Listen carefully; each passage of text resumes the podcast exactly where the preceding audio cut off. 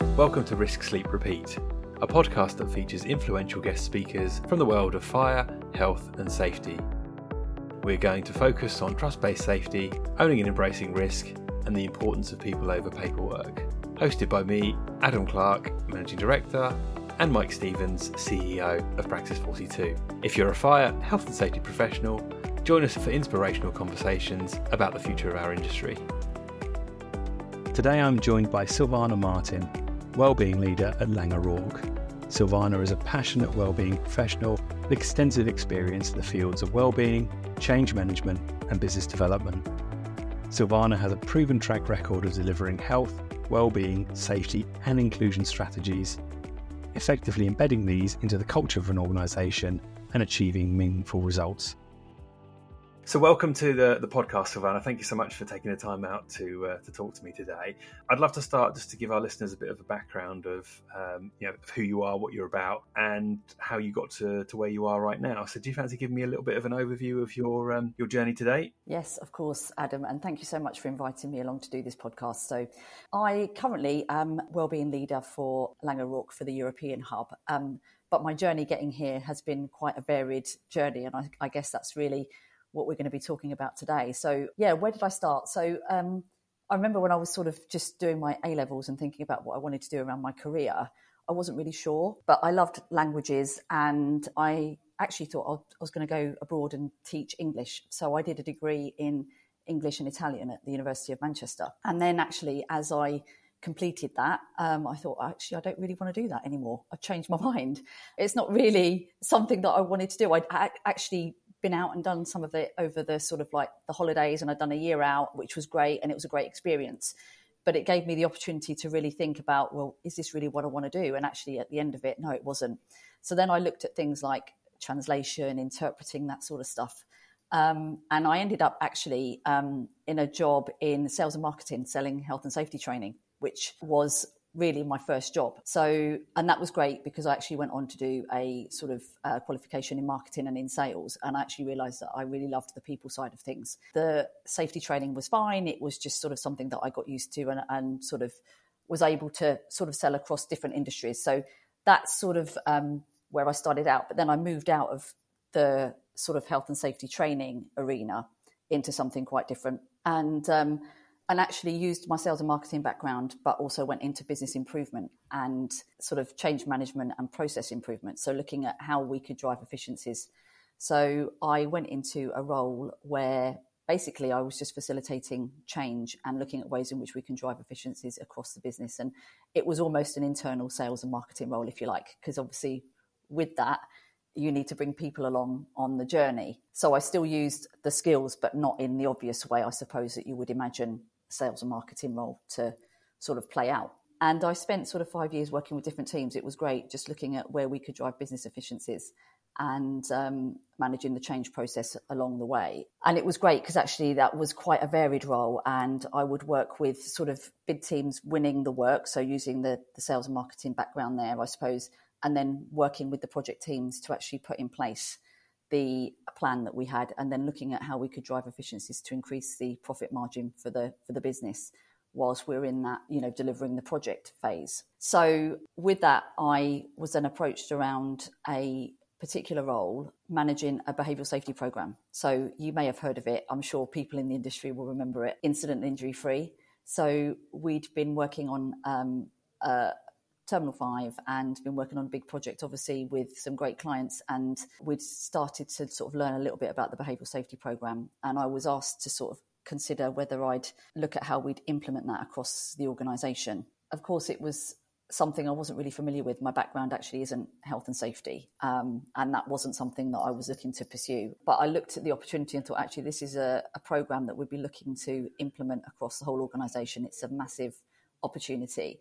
But I did raise my concerns. And actually, in the discussions with the director that was really leading the programme, he'd said, look, we don't want a health and safety professional to run this because we want someone who is more focused on people and the change management process because actually taking people along quite a big different way of working and looking at how things will change is going to be the biggest part of it. The actual safety part isn't really something that is the um, well, you don't need to have the business compliance, the safety risk understanding, all those elements that you would traditionally, yeah, imagine a health and safety role to be around. So, so actually, yes, I um, I thought about it for a couple of days and thought actually this is a great opportunity and took that position.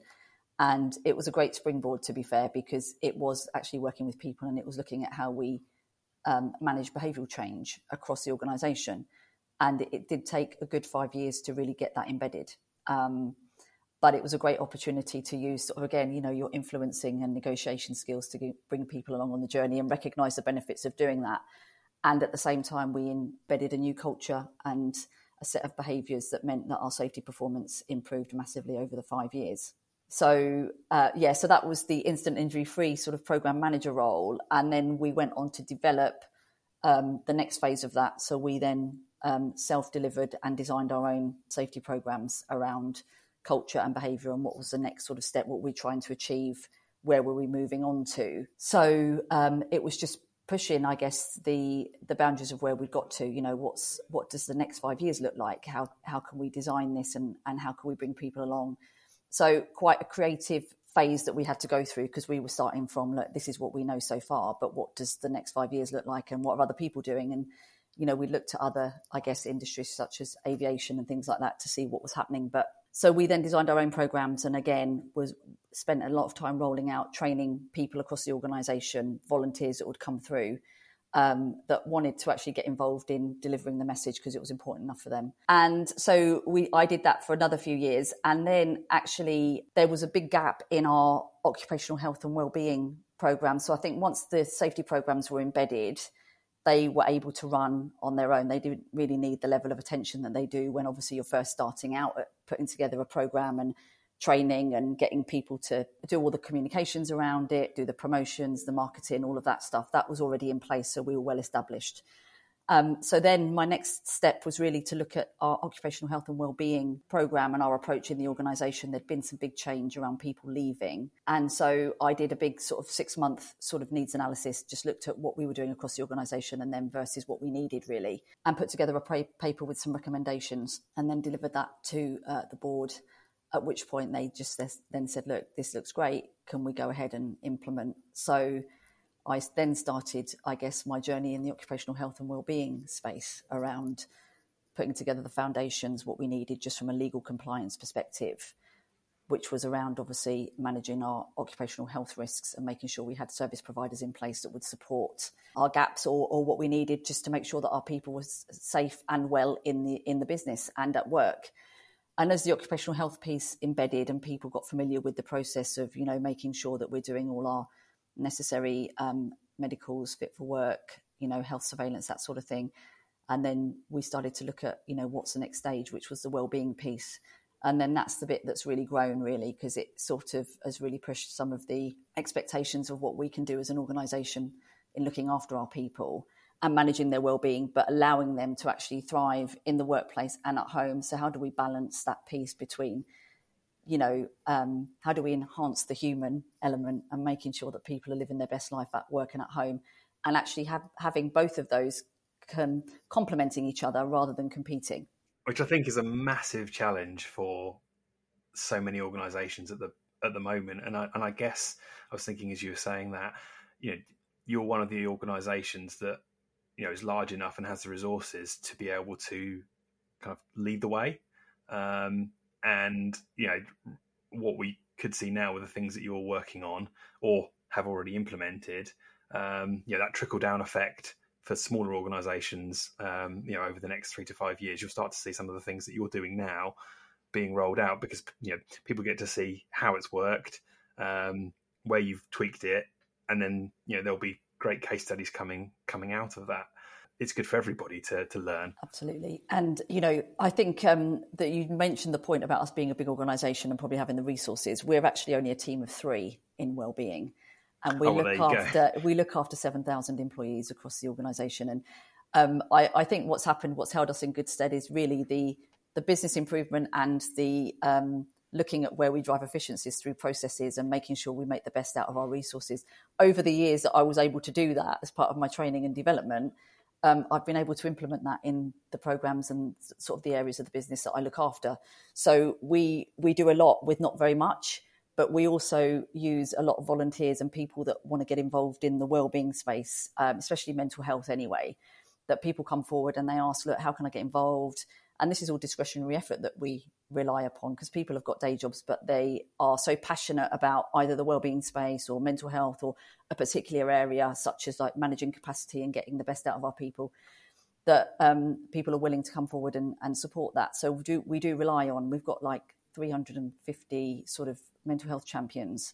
We've got 40 odd energy and capacity champions, and these are people that yeah, I've got uh, day jobs that keep them busy enough and we use them and we say look we will support you. So if you need some time out some few months where you know things are really busy for you just let us know that's fine. We can you know uh, support that and we'll just use other people. But it, it is yeah trying to manage that across a, a, big business with clients that have got some great demands and that you know want us to be the best that we can be and, and lead the way. Um, but it's a great challenge and it's a, a, a space that you can be really creative because you've got to think outside the box and i love that element of the role you know, the key thing is trying to create a work environment that people, you know, love being part of and want to be part of shaping it and moving it forward and, you know, getting involved in the innovative and creative thinking. And I think we're quite lucky in this business, um, and it's probably a lot to do with being privately owned in that we're encouraged to be looking at new innovations, new ways of working. And, you know, one of our key drivers is around pushing boundaries and making sure that, you know, however challenging it might be, just have the courage to look at pushing the boundaries, doing things that might be different. And and I think one of the key things here is around actually just recognize that it's okay to fail because actually if you make a mistake, you learn from it. And so not everything is going to be perfect the whole time. You might test something and it might not be as you expected it to turn out, but that's okay because then you just go, look, let's redesign, let's rethink, and let's try this direction instead.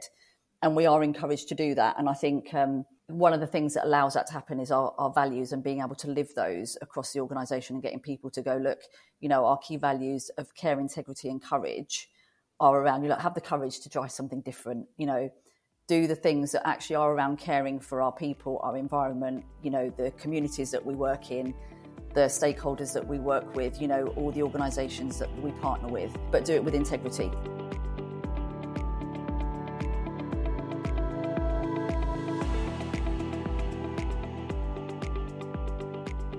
think you know we kind of have to recognise that yes, the NHS have had you know cuts in resources, but equally you know, the, the campaigning around mental health uh, and raising awareness inevitably is going to you know link to more mental more mental health um, issues as people you know people recognise it in themselves and then seek seek treatment. It's the same reason when you you know a really good focus on near miss reporting and accident reporting, and then you suddenly end up with more accidents, more near misses. It's like, well, doesn't mean that they just come out of nowhere. It's you're actually focusing focusing on it. So, um, and, you know, I, I, think that's that's the trend that, that we need to keep pushing towards. You know, obviously there are lots of things that we can try and do proactively, you know, before people come into crisis. But you know, as you quite rightly said, there are those. You know, everybody goes through periods of times, period of time where there are you know high stress situations, and some of those are very natural, like you mentioned. It might be bereavement, it might be um, new parent, uh, all, all sorts of different different scenarios. When you think, okay, you know, people have gone through this before, and you know, let's get those mechanisms in, in place to try and keep people uh, keep people going whilst they're going through those tough times. Just thinking about look, what what else can we do to support our our people? Not, you know, we need to be thinking outside of the the mental health space, and I think that's one of the things that we've been able to sort of learn from over the last couple of years, and one of the things that we've we've implemented across the organisation is around capacity and energy management. So giving people the tools and techniques to be able to manage their own capacity because everyone's working hard. There's, you know, we've got more to do with less people and demands on us just grow. You know, over the years, you just look back and you go, oh my goodness, I'm sure actually the demand just increases each year at work and at home because people have got private lives as well that they have mm. to manage, you know, families and children or hobbies and things like that. And yeah, and we introduced a capacity management program actually because um, we're lucky enough to have you know people in the organisation that have come in from a sports background, sports science background, and psychology background. So they obviously look at you know what can we do to improve the performance of our athletes that we're working with, and then being able to translate that into the corporate world has been a really interesting sort of journey but our people have loved it so being able to look at you know how do you manage your physical energy your mental energy your emotional energy and actually your purposeful energy because we don't really test that very often do we say look do we know what our purpose in life is are we living our life in accordance with our values because we actually get energy from those things. So if we're doing stuff that we love or that we really enjoy, and I think this is really key, and especially in this podcast, Adam, really, when you talk about, you know, how did I end up in my career? It's been a very varied career, but actually, what I've been able to do is say, what do what's really important to me? What's my purpose? And where do I get sort of value? And actually, you know, what's my reason for getting out of bed in the morning? And one of the big things for me is about making a difference and helping people. And whether that's in, you know, looking at sort of like change management programs, looking at how we manage safety, look at how we look after the well-being and health of our people. All those things have been able to tick that box for me to say, actually, I can go home and go, I've, I've done the things that are really important to me as an individual. And I think that's one of the key things because you never really know at the age of what, 16, 17, 18, what you want to do for the rest of your life. of course you don't. Um, you know, everybody wants to go and be a firefighter or a policeman or a nurse or a doctor. You know, all go through those. So you make such a great point around kind of your your purpose or your or your why, and I think some people never really twig what that is. And I think the sooner that you can, you know, twig what that is and what really motivates or, to your point, energizes you, I think it helps you take that path or look at where what what the steps that you need to need to, to do or when you feel like you know maybe the time is right to move move on or diversify slightly. And you know giving giving in a way that helps people is you know a really powerful purpose. Um, and you know what what you said there um, earlier on about the resources and having three a three person team for seven thousand well actually that means you you know are incredibly influential and the kind of the ripple effect of the innovations that you take the paths that you get to discuss with the you know the executive team, the you know the potential impact of that across seven. You know, I mean, not just seven thousand. You know, it will go it will go way beyond that. Yeah, that's great. Thank you for saying that because you don't, you know, when you're doing the job, you just think we well, just do the job, and then you don't look at actually the bigger picture of what you, how you're actually influencing or touching others in the whether it's industry, uh, different industries, or all of those things. But I think just touching back on the purpose thing, and uh, you know, if there was one thing that I would say, it's stay in touch with what's important to you, your values, and where you get the most satisfaction. Because I think during different life stages as well, that changes. So, you know, when I look at my career, sort of post university, what I wanted to do, I was just being, you know, really ambitious, wanted to get on the career ladder, wanted to do really well. And, you know, and then actually versus my, you know, I had my child when I was 38. And so my priorities sort of shifted because actually building a family and looking after Luca was really important and actually making sure that he's got a great future. So things change in at different lifetimes, different life stages as you develop. And your values and your purpose might change as well. And it's okay to go, mm, do you know what? I need to do something different now. My focus might be actually building a career that supports me bringing up my family, or it might be actually, I want the next five years to be a really senior manager in an organization, but in this industry, because it's what I feel really passionate about so I think the important thing to think about is that will change and that's okay. And just go with what, yeah, gives you that, you know, satisfaction and makes you feel like I'm really enjoying getting out of bed in the morning and going to work. Because when you don't, it, it can be really tough. Oh, exactly. And, and interesting, I was discussing with a colleague only a couple of days ago around when you've been a parent for, for a few years and then you're in those modes where, you know, work is busy, life is busy, and you, you sometimes think, how, how do I cope with just being kind of on all the time.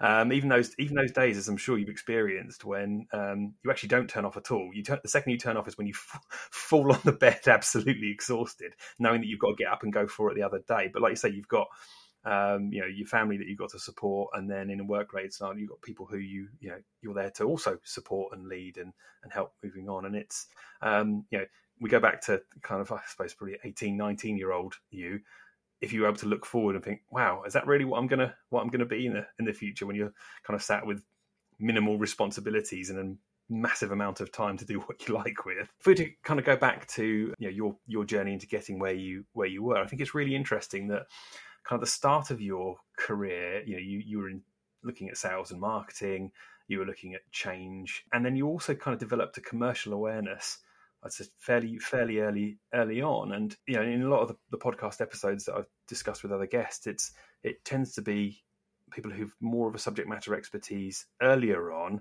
and then as they go through their career and, and get higher up, they then kind of add on some more of those skills towards the, the the latter end. So it's really interesting that you've got those, you've had those first, and I suspect that that's been really, really influential in as you've you know as you mentioned on a couple of different occasions where you were heavily involved in you know either winning something or doing the analysis or putting the business case together.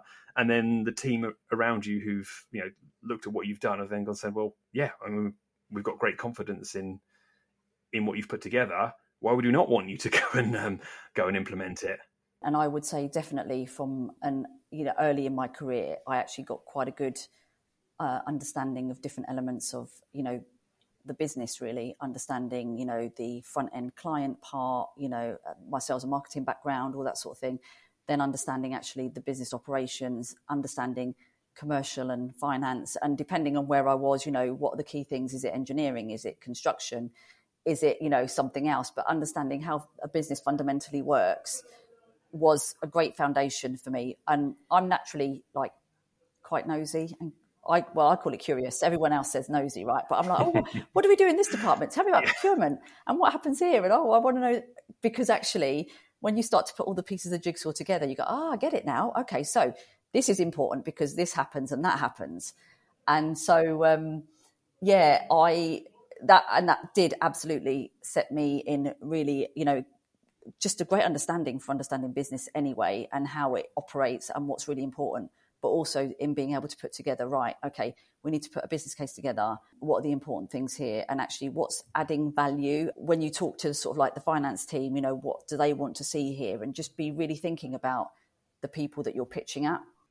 And I love curiosity. I, I definitely don't refer it to being nosy, but I, I, can from time. In fact, you know, my early career when I was, um, you know, out on the road a lot and going to, to various different places, I, I, don't know what it was, but I loved when I used to get you know go behind the go behind the scenes and go back of house even if it was in the really dingy plant rooms or um, uh, engineering areas that i wanted to go in. I just loved seeing the things that you wouldn't normally get get access to. But i think curiosity as a leadership trait is is so important. If you're trying to kind of understand you know the whole picture and and look at how you can influence the whole picture yeah having a bit of an understanding of what everybody does is is really important. And being oh, we're going to use brave a lot. I feel today um, being brave and like, being able to ask ask questions where you someone else might feel that you're asking a really basic question, but if you don't understand, yeah, it doesn't matter, does it? it? rather than just kind of, I mean, we've all been in training courses where you know the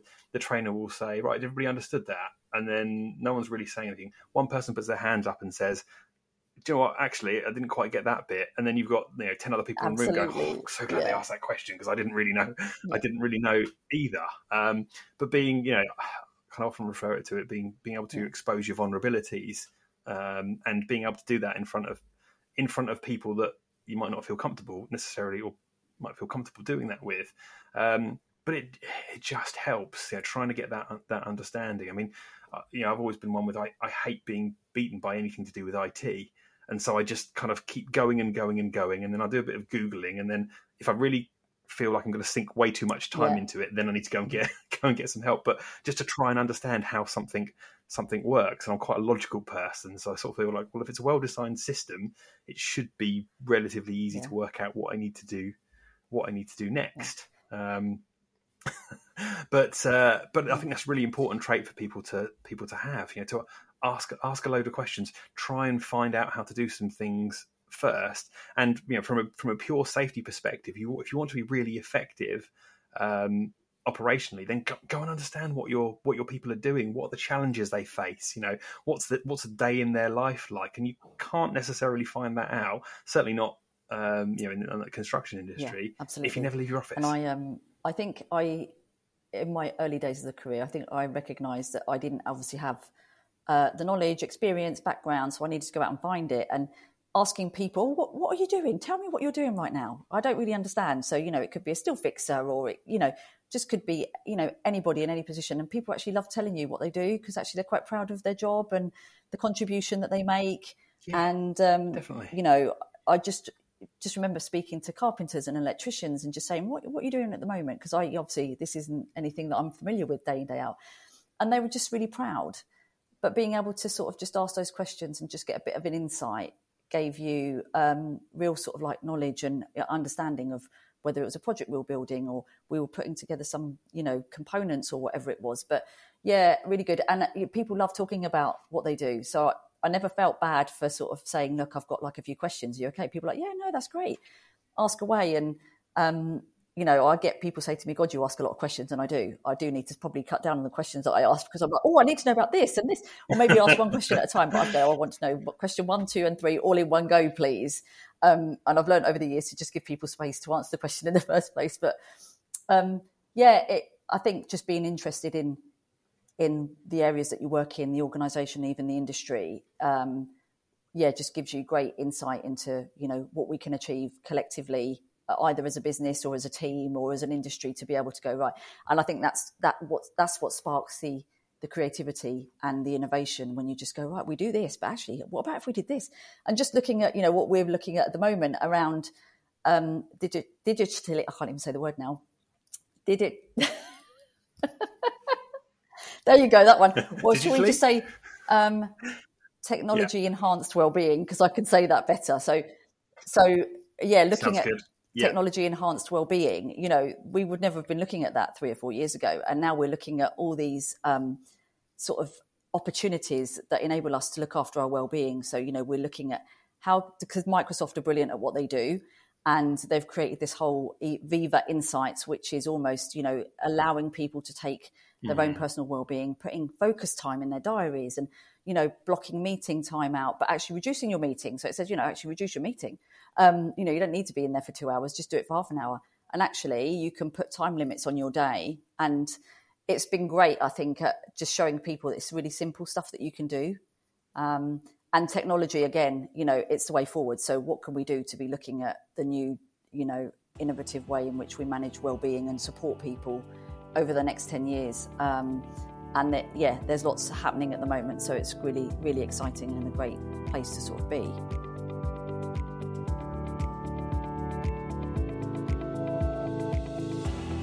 let's talk about mentoring. Um, have you been mentored in the past and have you acted as a mentor for other people? Yes, I have. And actually, I think it's great for development. So, in my younger uh, days, yes, I, um, I had mentors actually. And we're lucky enough in that the organisations that I've worked in, there would be either a, a, formal scheme or there would be sort of a scheme that you know people would volunteer and say, look, if you want a mentor, I'm happy to take you through, you know, what you need to do, or you know, if you've got a problem or a challenge and you want to talk stuff through. So I would say um, being a mentee was really great for me because it meant um, a lot of the time I was paired up with somebody that was doing something completely different in the organisation or even actually outside of the organisation. And that gave a different insight and a different way of thinking and looking at a, a problem if there was, you know, a problem solving issue that we needed to look at. Uh, and just having that guidance and support was, I mean, was amazing because you know you've got somebody that you can call upon whether it's on the phone whether you have a face-to-face meeting you know whether you just need a bit of advice and they're there to support you. And actually they're taking time to help you grow and develop. And so for them you know that investment is really important. So um, it was great from from that perspective and i learned so much from my mentors because they came from different backgrounds different levels of the organization some were sort of like private organizations sort of small businesses larger businesses. Finance, I had a mentor um, a few years ago who was from a finance background. I was like, what, what am I going to do with a finance person? banking. And I was like, you know, yeah. I'm in construction, they're in banking. This is not, you know, and actually it was one of the, the best experiences because he thought in a completely different way. And actually his, his creativity and the way he would look at problem solving was just like really different to mine. And he just brought a different um, dynamic to our conversations. And actually, he was really great at looking at, well, where do you want to go in the next five years? What's your plan? What's your development? You know, what you're doing and, you know, what do you want to achieve?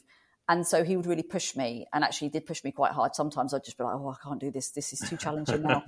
um, so I think definitely, and, and actually being a mentor as well, it's been great um, to be able to mentor other people in the business to just sort of look at what is it they want from their career, you know, if they need to just discuss things that are happening on the job, you know, are there challenges that they need some help with?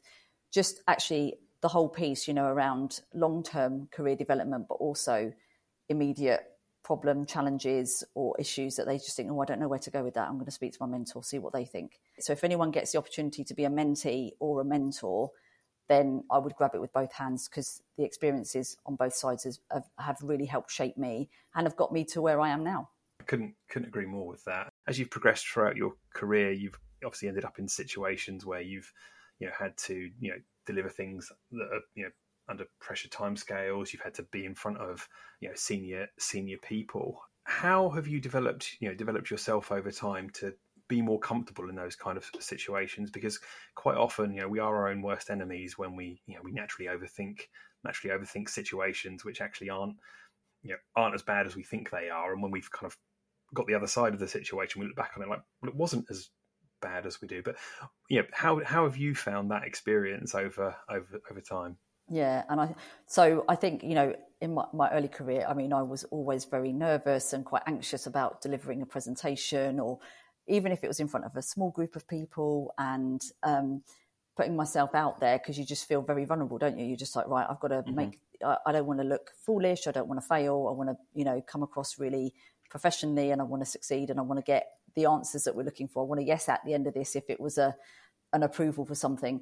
Um, so for me, it was about great preparation, having time to prepare and being organised. So, um, and that's just the way I am anyway as an as an individual. So having time to prepare, know what I need to deliver, what's the message, uh, whether it was preparing materials that I needed to do, and then just practicing it, putting myself out there. So it would feel really uncomfortable in the early days, and just going, look, I know it's going to be hard and it's going to feel quite nerve wracking, but just do it because actually it will be just fine. And as you've said, Adam, actually after you've done it, whether it's a presentation or a sales pitch or whatever it was, um, you go, oh, that was never that wasn't as bad as I thought it was going to be.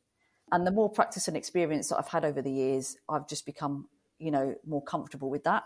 I would say definitely, you know, going back to the question, preparation and organisation is key, um, and just you know saying, look, it's going to feel uncomfortable, but that's okay because actually that means you care enough for it to to mean something to you um, and you're passionate about what you're doing. So having a little bit of anxiety or you know being nervous about something is, is a good thing and you can really use that and, and, know that you'll get through it and it will be fine. At the end of it you'll look back and that presentation or you know speech at a conference will will be okay.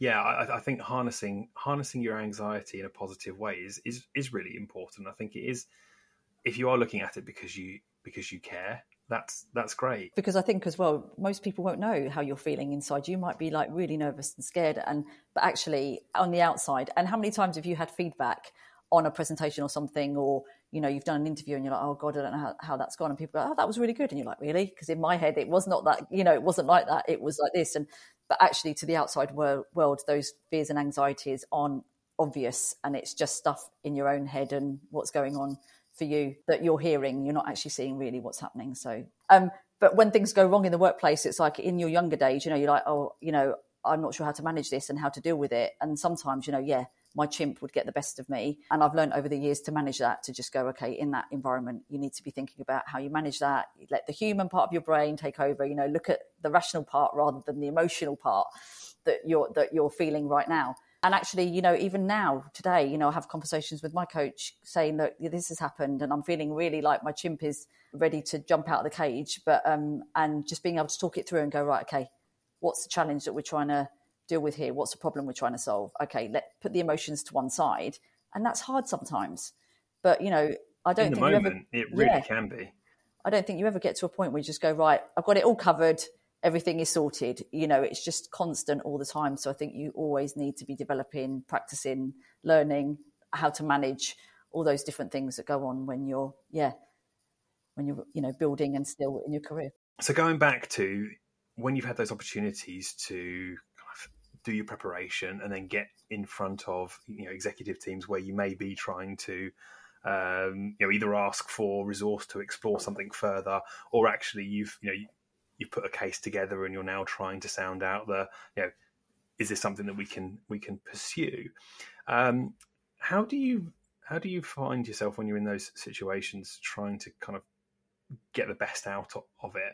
Um, do you have any kind of you know tips any kind of strategies that you developed over over time? And, and equally any things where you thought oh that didn't work. Uh, better think about that again. One of the things that uh, again one of my bosses in my younger days uh, taught me was actually just speak to the decision makers beforehand on the just in a you know either a five ten minute conversation. It could just be actually you're at the coffee machine or whatever and you go i've had a really good idea about you know developing a new i don't know it could be a new program for this part of the business that's going to drive this level of efficiency and but actually we need some investment um, in technology or new software package whatever it might be or you know in the construction industry it might be that, that we need resource because we're looking at um, you know exploring this part of the business but we need some someone that's going to manage it um, and it's going to deliver this level of value. It's actually looking at the key stakeholders that are going to make the decision and going right okay so if you're dealing with a finance person what are their drivers? What is it they're going to want to see? If you're dealing with an engineer you know what's the data that they're going to want to see? What's the value that they're going to get from this project? Um, you know so just actually really looking at it from the different people's perspective and saying what are the key drivers and have you delivered on each one of those um, and I would probably go out and speak to them individually before either presenting in a room full of people or submitting a paper to the board to look at, just to say, right, what are the key things here that you need? Um, we're looking at putting this together, the proposal. So I want you to have a read of it. What are the key things for you that you'd like to see to make sure that you know it, it addresses what you'd want? And I think just being able to do that has helped massively um, over the years in just being able to say, right, key stakeholders, what do they need from this?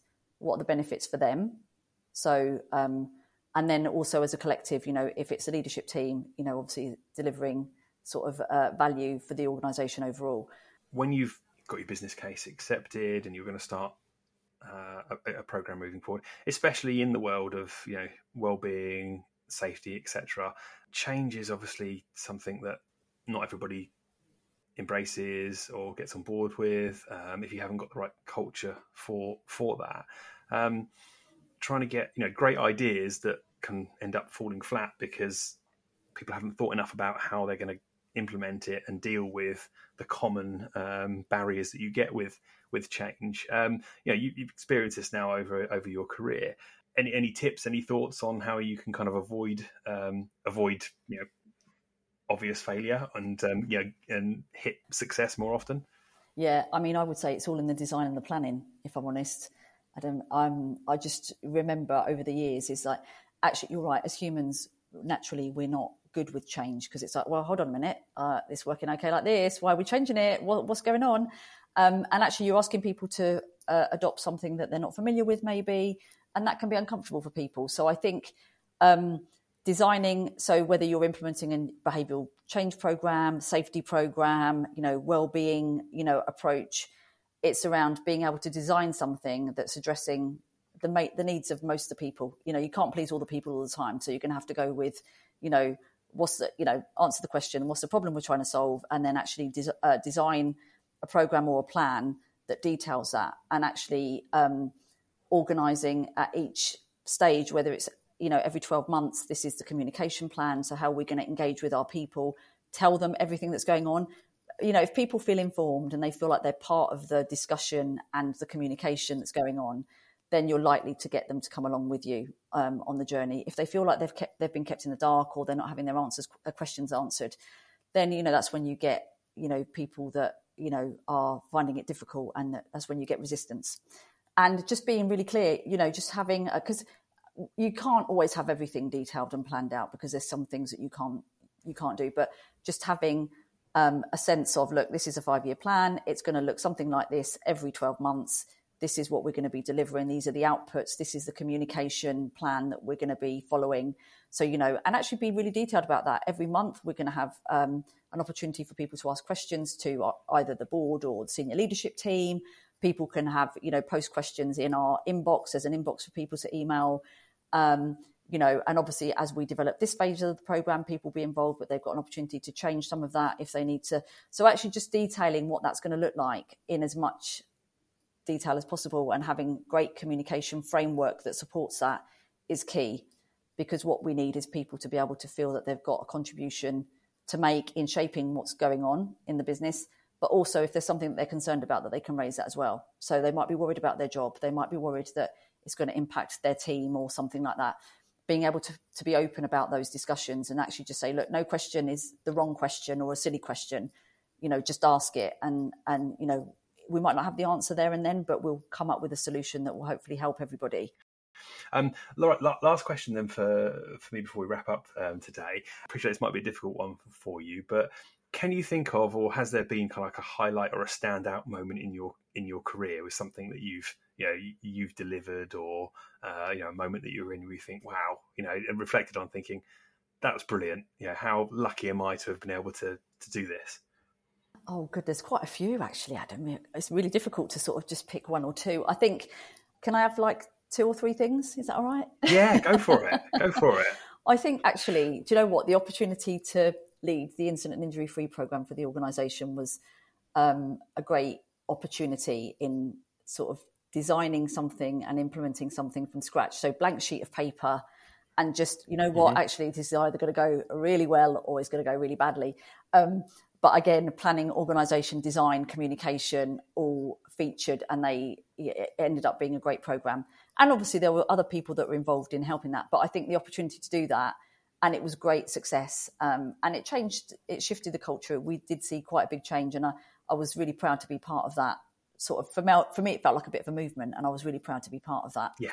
Um, the second thing i would say that's been um, it, you know we talked earlier on about recognition and you said you know oh you know you've obviously achieved all this stuff and great and i'm not great at doing that with looking back and going oh we've done this and that's been great and I do it for the team members because it's great to show appreciation and gratitude for others, right? But I never really reflect on what I've done personally.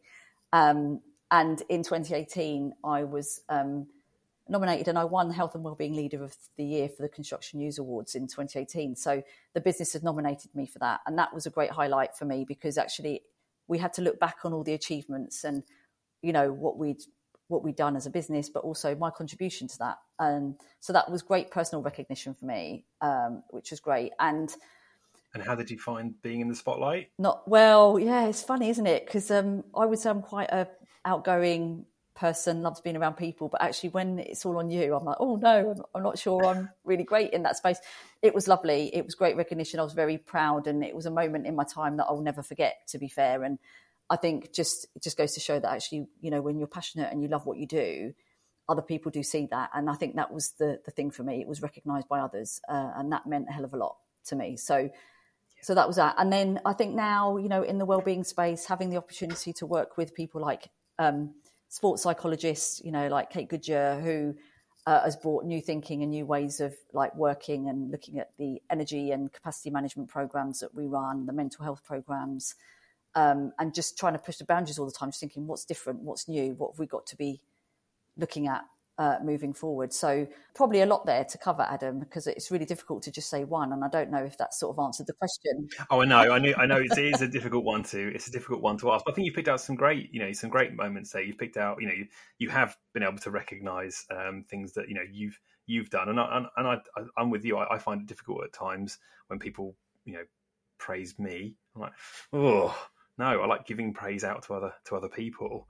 Um, but you know, equally, you've picked you know things there which fully link back to your purpose around helping people. You know, you've got a program that you you delivered, and you know, uh, right at the beginning of the podcast, you said about you had to think about that opportunity for a couple of days, and just that that there could have been a fork in the road moment because you could have gone down the other path and not done that, and then who knows where you would be now. But you know, you went for it um, and like you said, it's when you're taking on something that's never been done before. You know, there's a lot about planning. You, other people are other people around you, and then if we fast forward to you know right where you are now, you get to look at what's next.